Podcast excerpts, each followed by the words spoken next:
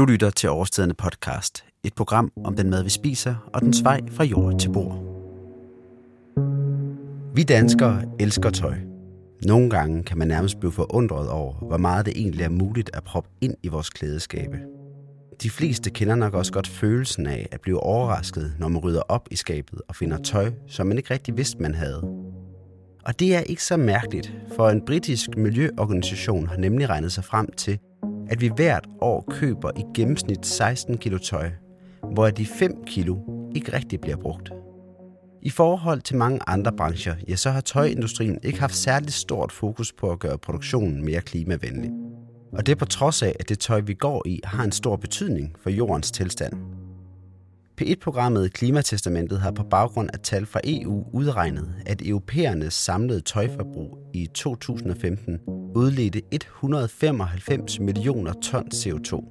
Det er altså 17 gange så meget CO2, som alle biler i Danmark udledte samme år.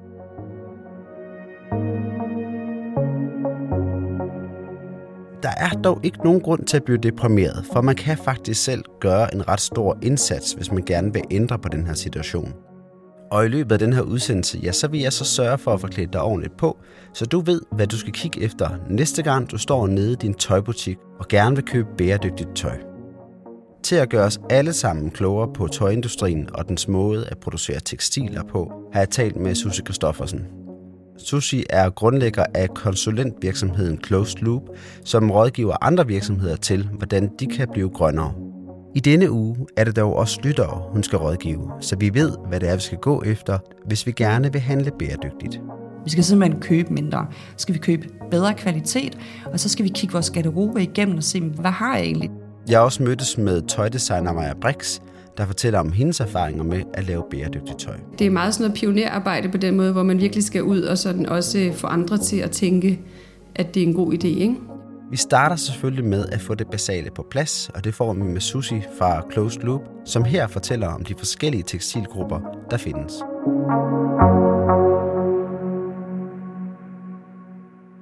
Hvis man sådan skal kigge på det sådan helt nørdet, så har vi sådan overordnet tre øh, forskellige øh, metervaregrupper.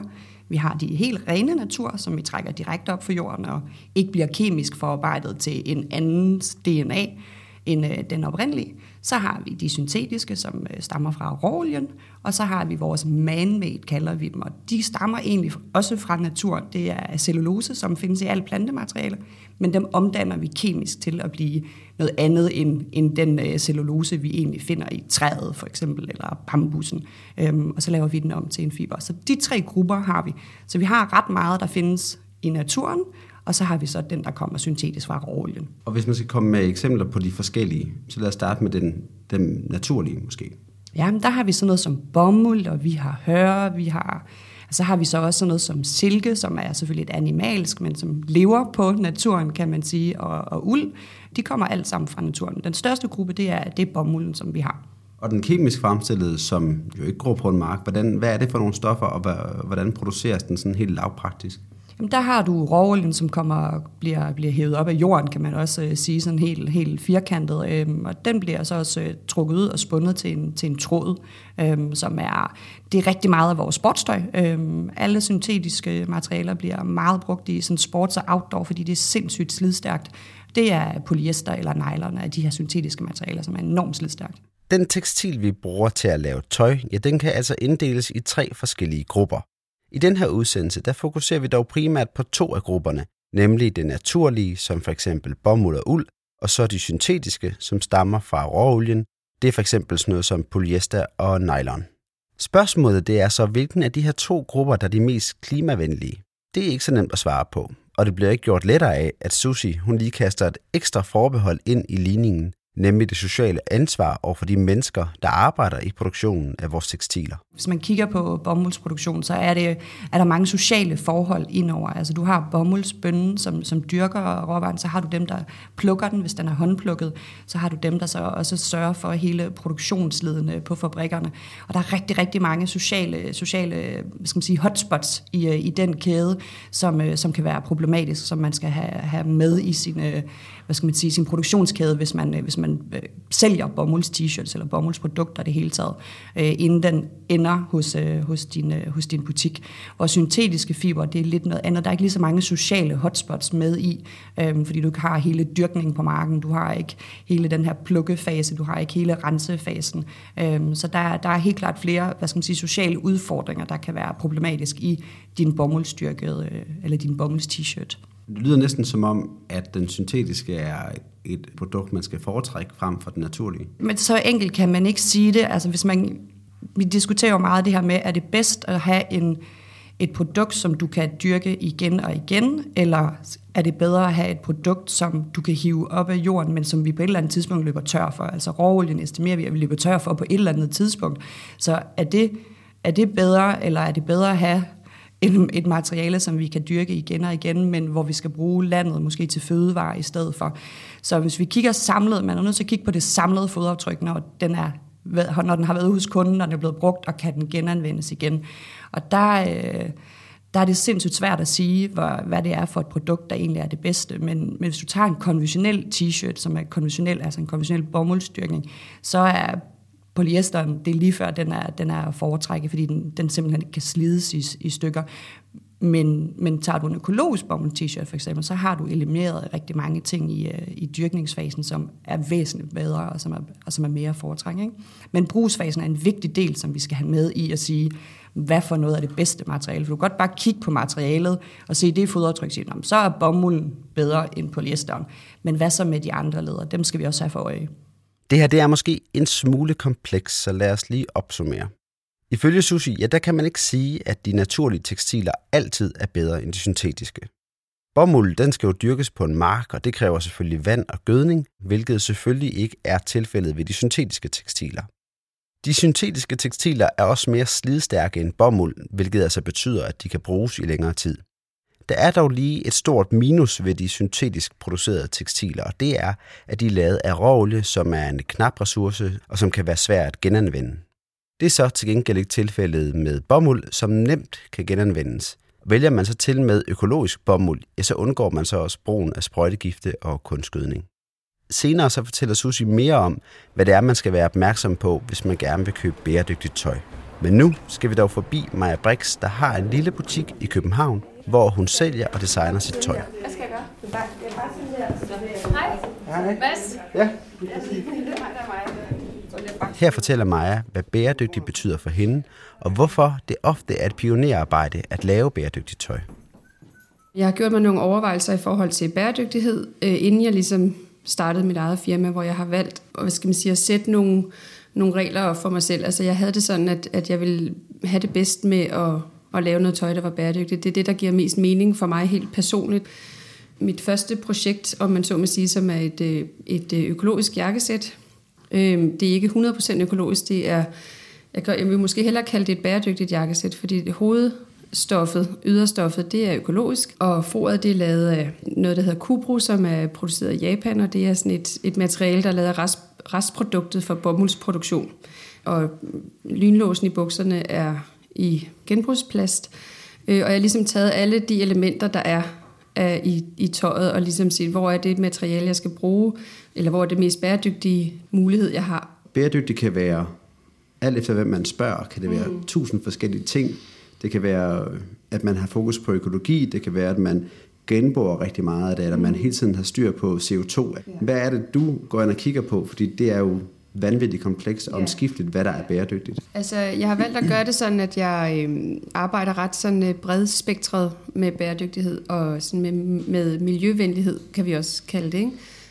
Øh, fordi det er det, der er mit udgangspunkt, det er, at jeg ved, hvor meget min branche ligesom forurener, og, og det er det, jeg prøver ligesom at, at tage stilling til selv, eller og hvad skal man sige, at være med til at, at, at ændre på en eller anden måde. Ikke? Jeg kigger på designet, og så prøver jeg at finde den bedst bedste løsning i forhold til designet øh, på sådan et bæredygtighedsspektrum, øh, hvis man kan sige det sådan. Så det vil sige, for eksempel med foret, der er, det, det skal kunne nogle ting. Det skal, kunne være, det skal være glat, og det skal, jeg har også skulle have noget med strække i, fordi der er strække i yderstoffet, øh, og det er ret vigtigt for sådan bevægeligheden i, øh, og for sådan komforten i jakkesættet.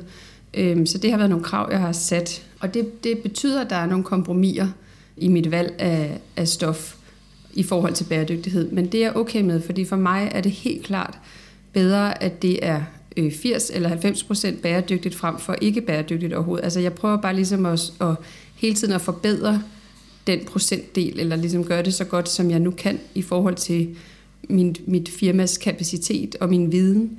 Det er meget sådan noget pionerarbejde på den måde, hvor man virkelig skal ud og sådan også få andre til at tænke, at det er en god idé. Ikke? Jeg har lige nu et samarbejde med en tysk leverandør, som blandt andet har øh, produceret det bomuld til mit jakkesæt.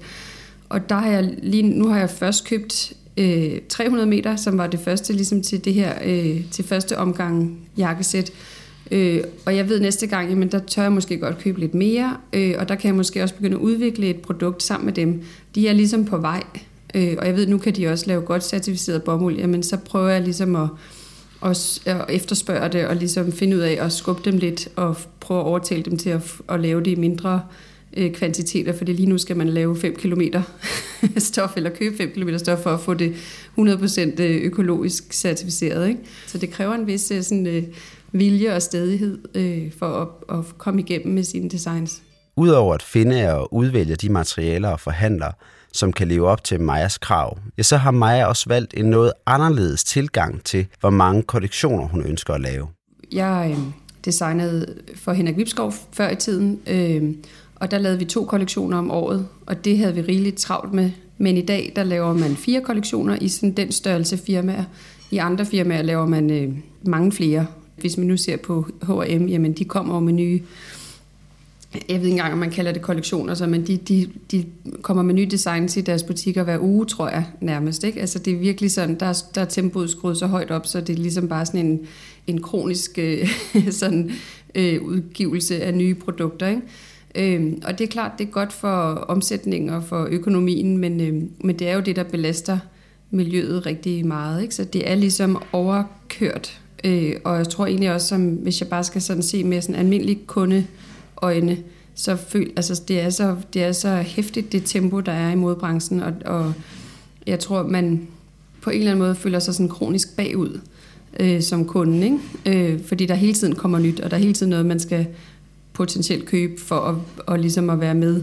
Og det gør jeg lidt op med, fordi jeg synes øh, ikke, det er sandt. Altså, jeg synes heller ikke, det er den måde, jeg selv går med tøj på, og jeg vil trods alt stadigvæk sige, at jeg er rimelig meget med på, hvad der foregår, eller sådan, jeg er ikke, hvad skal man sige, sådan, altså det er ligesom, der er et eller andet med at, sådan at komme lidt tilbage til at, at at give designet noget, øh, sådan noget autenticitet eller noget øh, styrke igen, så det ikke bare sådan ligesom er noget, der kun fungerer et par måneder, og så skal man ligesom ikke gå med det mere. Ikke? Altså ligesom, ligesom, der er en masse tøj, hvis vi ser på, hvordan de fleste mennesker øh, går med deres tøj, jamen så er det måske i ens klædeskab i øh, 3 til 10 år. Ikke?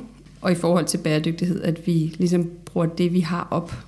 Når jeg gør det på den måde, som jeg gør det nu, med sådan en, en udgivelse ad gangen, så er det øh, klart, så øh, koster det noget, fordi det bliver lavet i København, og det er nogle dyre materialer, og øh, hvad hedder det, der er lagt meget arbejde i designet. Det er jo også igen øh, lidt en måde at bevæge sig væk fra hele det her øh, sæson øh, race, og ligesom sige, vi laver en lille kollektion, som er noget tøj, der som også kan fungere rigtig godt i et klædeskab, og som vi kan sælge, hvad skal man sige, ud af huset, øh, men som man kan have i mange år, og som man kan bruge, som ligesom er sådan øh, øh, nogle udgivelser, der, der der ikke forsvinder efter et halvt år, men som er noget, man kan komme tilbage og købe. Hvis man nu synes, den her t-shirt er rigtig god, jamen så kan man øh, bruge, hvad hedder det, så kan man ligesom komme tilbage og købe den igen.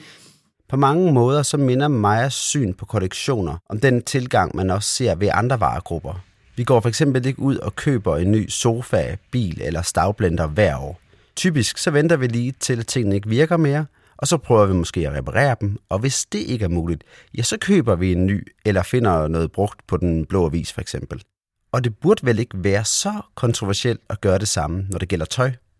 Nu tager vi tilbage til Susi, der her giver en række konkrete råd til, hvad man skal kigge efter, hvis man gerne vil købe bæredygtigt tøj. Hvis man gerne vil have en, en bomulds t-shirt, så fordi man godt kan lide den måde, den, den føles på kroppen, man kan godt lide den måde, den den kan vaskes på, og den måde, altså, som man, den måde, man bruger den på, så skal man helt klart gå efter et altså et bæredygtigt alternativ til den konventionelle. Det kan være en økologisk dyrket, det kan være det, der hedder øh, en Fairtrade t-shirt for eksempel, det kan være en Cotton Made in Africa. Der er mange andre alternativer end lige den konventionelle. Øhm, så har du i hvert fald elimineret noget som vand og de sociale forhold og kemikalier i ret stor grad. Hvis du går efter de syntetiske, så skal du helt klart gå efter de recycled. Altså for eksempel fra Nike, der, har lavet, øh, der laver rigtig meget af deres løbebukser i recyclede plastikflasker.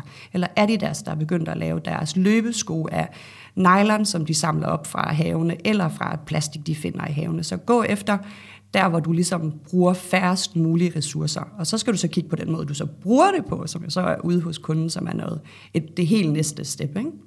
Hvordan kan man som forbruger stole på de her ting? Er der nogle bestemte mærker? Er der nogle bestemte øh, hvad skal man sige, design, så man ved, at de her, de kører den rigtige, den rigtige vej, hvis man gerne vil træffe et mere bæredygtigt valg. Der findes jo flere standarder og mærkningsordninger derude, og, og det er måske lidt det, der er problemet. Der findes så mange, at hvad, hvad, skal man, hvad skal man kigge efter? Hvad er det, man gerne vil have fokus på?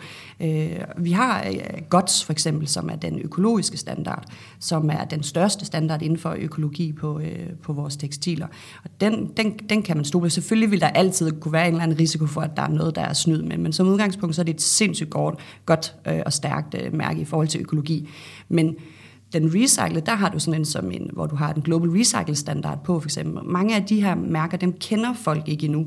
Og hvis man nu også gerne vil have den sociale del med, hvad skal jeg så kigge efter? Der har du sådan noget som Fairtrade for eksempel. Men vi er bare ikke så langt endnu i forhold til, til mærkning på tekstiler. Og jeg synes, vi skal have noget, der samler lidt det hele, altså det her samlede fodaftryk på produktet, så vi ligesom kan have et, et, altså et ordentligt sammenligningsgrundlag, når vi kigger på de her to produkter, som har vi to sorte t-shirts ved siden af hinanden. Jamen, hvad, hvad er det så, der, der gør, at den her den er et bedre valg end, end den anden? Hvis den nu ikke er økologisk, hvad er det så for et, øh, et, et mærke, vi skal, vi skal have i stedet for? Helt bevidst, så gentager jeg lige, hvad Susi har sagt. Vil du gerne købe bæredygtigt, ja, så skal du for det første kigge efter økologisk bomuld. Du skal særligt se efter det mærke, der hedder GOTS, altså G-O-T-S. Der er en mærkningsordning for økologiske tekstiler. Gods de garanterer også, at hele kæden fra høst til råvarer er produceret socialt ansvarligt om hensyn til miljøet. Køber du syntetisk tøj, og det kunne fx være et par løbebukser, ja, så skal du prøve at finde ud af, om der er brugt genbrugsprodukter i fremstillingen. Der findes, så vidt jeg ved, ikke nogen stor global mærkningsordning for det her, så du skal lige læse lidt om produktet, inden du køber det. Med det på plads, så kan vi nu høre lidt flere af Susis guldkorn til, hvordan vi vælger det klimavenlige tøj, men også hvad vi skal gøre med det tøj, vi ikke længere gider at gå med. Hvis vi kigger sådan helt konkret, så skal vi købe mindre. Vi skal simpelthen købe mindre. Så skal vi købe bedre kvalitet, og så skal vi kigge vores garderobe igennem og se, hvad har vi egentlig? Og det er ikke fordi, du skal gå ind og tjekke din garderobe hver mandag, og ligesom sige, men få lidt et overblik over, hvad har jeg egentlig? Fordi vi har lidt en tendens, når vi går ud og handler sådan lidt, åh, oh, jeg mangler der sådan et par sorte bukser, gør jeg ikke det? Så kommer man hjem, så har man faktisk tre andre egenskaber, man havde lidt glemt det. Så have sådan lidt styr på din basisgarderobe. Og jeg har sådan en regel, der hedder, at når jeg går ud og shopper, fordi det gør jeg også, altså jeg er slet, slet ikke heldig, at hvis jeg forelsker mig i et eller andet, og det ikke passer sammen med mindst tre andre ting i min garderobe, så er det simpelthen en dårlig investering. Det er en dårlig investering for min pengepunkt, fordi så skal jeg lige have noget nyt, der passer til det her andet produkt, og det er en dårlig investering for planeten, fordi så har man brugt ressourcer på noget, som man så skal have andre øh, produkter til. Øhm, og så skal man købe altså høj kvalitet, hvis jeg ikke har nævnt det, fordi det kan du øh, bruge igen og igen og igen. Køb nogle sindssygt gode basisvarer, som du ligesom kan sætte sammen på kryds og tværs. Og det lyder enormt kedeligt, men det behøver det jo overhovedet ikke være. Øhm, kend nogle af de, øh, de mærker, som, som arbejder med, med bæredygtige materialer og har været sådan helt inde og kigge i, øh, i produktionsforholdene. Men det kræver selvfølgelig, at man, man får noget mere viden omkring det, og også at man måske sætter sig lidt ind i det. Det er desværre der, vi er lige nu, at man skal lave noget, noget fodarbejde selv for at kunne finde de, øh, øh, de mærker og produkter, som man gerne vil have. Hvis man også skal ud og købe noget, så kan det også helt klart være en god idé at gå i genbrugsbutikker, eller nogle af de her smarte koncepter, hvor du kan lege dit tøj, øh, og du kan få lov til at bytte, hvor du ikke altså får produceret nyt, men du køber noget, der allerede er produceret. Skal vi lære at reparere vores tøj? Altså sy knappen på skjorten, i stedet for at hænge den ind bagerst i skabet, og så på et eller andet tidspunkt, når du så mangler skjorten, så køber du en ny i stedet for. Øhm, og ellers, hvis der er, så får det sendt til skrædder, altså få det, få det, få det, få det lappet, eller hvad der nu er med, øh, hvis lynlåsen går i stykker, få det sendt til skrædderen, i stedet for det havner ind i skabet. Så vi igen, altså det handler om at forlænge livstiden af det produkt, du har købt, så du ikke går ud og køber et nyt. Og hvis du så endelig er træt af det, jamen byt det med dine venner, eller send det til genbrug. Og når genbrug så er træt af det, så skal vi gerne have det puttet i et system, så vi kan bruge fibrene igen. Det er nemlig det der med, at når vi har brugt vores tøj, så ryger det typisk ja, enten i skraldespanden, eller jeg tænker også, hvad gør jeg selv? Jeg smider det i sådan en container til genbrug. Mit håb det er, hvis man gjorde det på national plan, at man simpelthen fik iværksat et tekstilretursystem. At vi sammen, jeg ved ikke om det skal være sammen med vores dagsrenovation eller hvad det er, men at man på en eller anden måde fik samlet alt det, der hedder tekstiler. Om det er gardiner, den ene sok, der mangler en marker, eller lanet med, med hul i, som du alligevel ikke går ned til genbrug med. Og det er ikke fordi, vi skal gå udenom genbrug. Vi skal jo, vi skal jo stadigvæk donere de gode ting til genbrug, sådan så de kan få et nyt liv. Men hvad med alt det andet, som vi ikke rigtig BH'en, man ikke rigtig har lyst til at gå ned og aflevere hos genbrug. Det er jo stadigvæk værdifulde ressourcer, som du kan få puttet ind i et nyt system. Så jeg vil helt klart, hvis man som virksomhed ønsker at gå i den retning, som jeg synes, man burde gøre, så øh, få presset på, at man får sit eget system, men også at vi går sammen som industri og land, at vi simpelthen får lavet et fælles øh, retursystem. Så H&M gør det jo allerede med deres Closing the Loop, og de er jo ret store, og de arbejder med en virksomhed, som ligesom får øh, alle, splittet alle deres materialer og får det samlet i nye fiber. Og det, det, det er den retning, vi skal gå, og det er både øh, det affald, vi har på fabrikkerne, når vi laver vores tøj, som vi gerne skal genanvende, men også når vi så er ude hos kunden og har vores, vores t-shirt, som vi ikke gider at bruge mere, eller den har måske fået en, en stor chokoladeplet, vi ikke kan få af. Jamen det er jo en super værdifulde ressourcer, som vi skal putte ind i systemet igen, så vi kan få lavet nyt tøj. Og det vi skal huske, det er, at at mange af de ressourcer, vi har, de kan faktisk godt tåle at komme ind som den samme gode kvalitet igen. At den skal ikke bare nødvendigvis laves til, til, til dårligere kvalitetsprodukter. Den skal ikke laves til en karklud eller til det her husinstallation. Nej, vi skal have den ind i en ny t-shirt igen. Så det er enormt vigtigt, at vi begynder at se på vores gamle tøj som en, faktisk en værdifuld ressource. Måske vi skal have et pantsystem, hvor, at, øh, hvor vi så får en femmer eller et eller andet for et stykke tøj, når vi, øh, når vi kommer ned og, og afleverer det, ligesom vi har med vores, øh, vores, vores dåser og vores flasker. Ikke? Det vil jeg se som en virkelig, virkelig gevinst. Kun tiden vil vise, om vi i fremtiden får mulighed for at affaldssortere vores partnerløse sokker, slidte laner og hullede regnbukser. Og nu vi snakker om fremtiden, ja, så lad os vende tilbage til Maja, der udover at være tøjdesigner, også underviser dem, der i fremtiden skal sørge for, at vi har noget flot og forhåbentlig bæredygtigt tøj at gå i. Jeg spurgte Maja, om de elever, hun underviser i dag, er mere optaget af at udvikle bæredygtigt tøj i forhold til dengang Maja selv var studerende. Altså, der er helt klart sket en forandring i forhold til, da jeg selv studerede, og det er jo virkelig dejligt at se. Øh, men det er også det, det lange seje træk at ligesom blive ved med at, øh, at gøre de studerende opmærksom på, at, at det er altså noget, man, der er klogt at gøre, ikke? eller som man skal tage stilling til, fordi det må folk jo selv, øh, hvad skal man sige, vælge til eller fra. Ikke? Øh, så er der nogle skoler, som, som fokuserer meget øh, på det, som, som ligesom har det som et grundvilkår, og man så må sige, ligesom jeg selv gør i mit firma. Øh, og det er jo bare rigtig fint. Ikke? Øh, og så er der en, hvad skal man sige, der er sket noget i uddannelserne, hvor at modbranchen på en eller anden måde er blevet, altså det bliver stillet mere til ansvar for, for, for, for det, vi nu sender ud. Ikke kun i forhold til bæredygtighed, men også i forhold til øh, køn og krop og religion og altså sådan etik i det hele taget og moral. Altså hvor man som studerende skal tage mere stilling til, øh, hvad det er for noget, øh, hvad det er for en, en besked, man sender ud i verden. Ikke? Så det er, det er ligesom en, en generel øh, opmærksomhed på, hvad for en, en rolle man har i verden.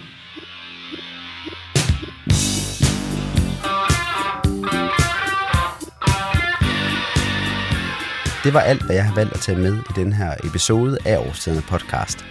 I programbeskrivelsen der har jeg lagt et link til en artikel, hvor du kan se de forskellige mærkningsordninger og læse mere om bæredygtigt tøj. Næste gang der skal vi tilbage til markerne med fødevarer. Her kan du nemlig høre andet afsnit af serien Kokken anbefaler, hvor vores to kokke, Morten og Jens, laver en top 5 over februars bedste grøntsager. Husk, at du altid gerne må give os en anmeldelse på iTunes, hvis du kan lide det, vi laver. Tilbage er kun at sige tak, fordi at du har lyttet med.